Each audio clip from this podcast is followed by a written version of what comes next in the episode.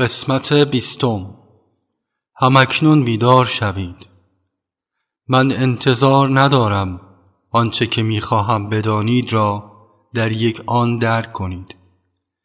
این بسته به من است که طی اعصار و قرون متمادی شما را بیدار نمایم و بعض را در اذهان محدودتان بیفشانم که به موقع خود و با دقت و توجه شما ریشه گرفته شکوفا گردد و میوه دانش حقیقی که شما وارث آن می باشید به عمل آید.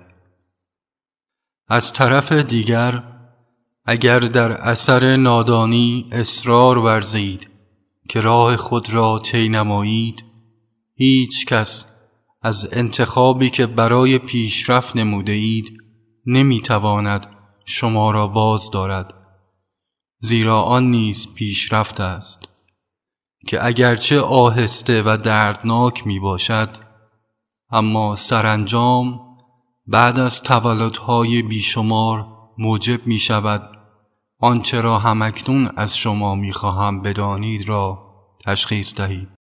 برای آن که خود را از گرفتاری بیشتر در عالم مجاز و عذاب خود ساخته که شدت آن به اندازه جهل شما از هدف حقیقی می باشد نجات دهید، همکنون بیدار شوید.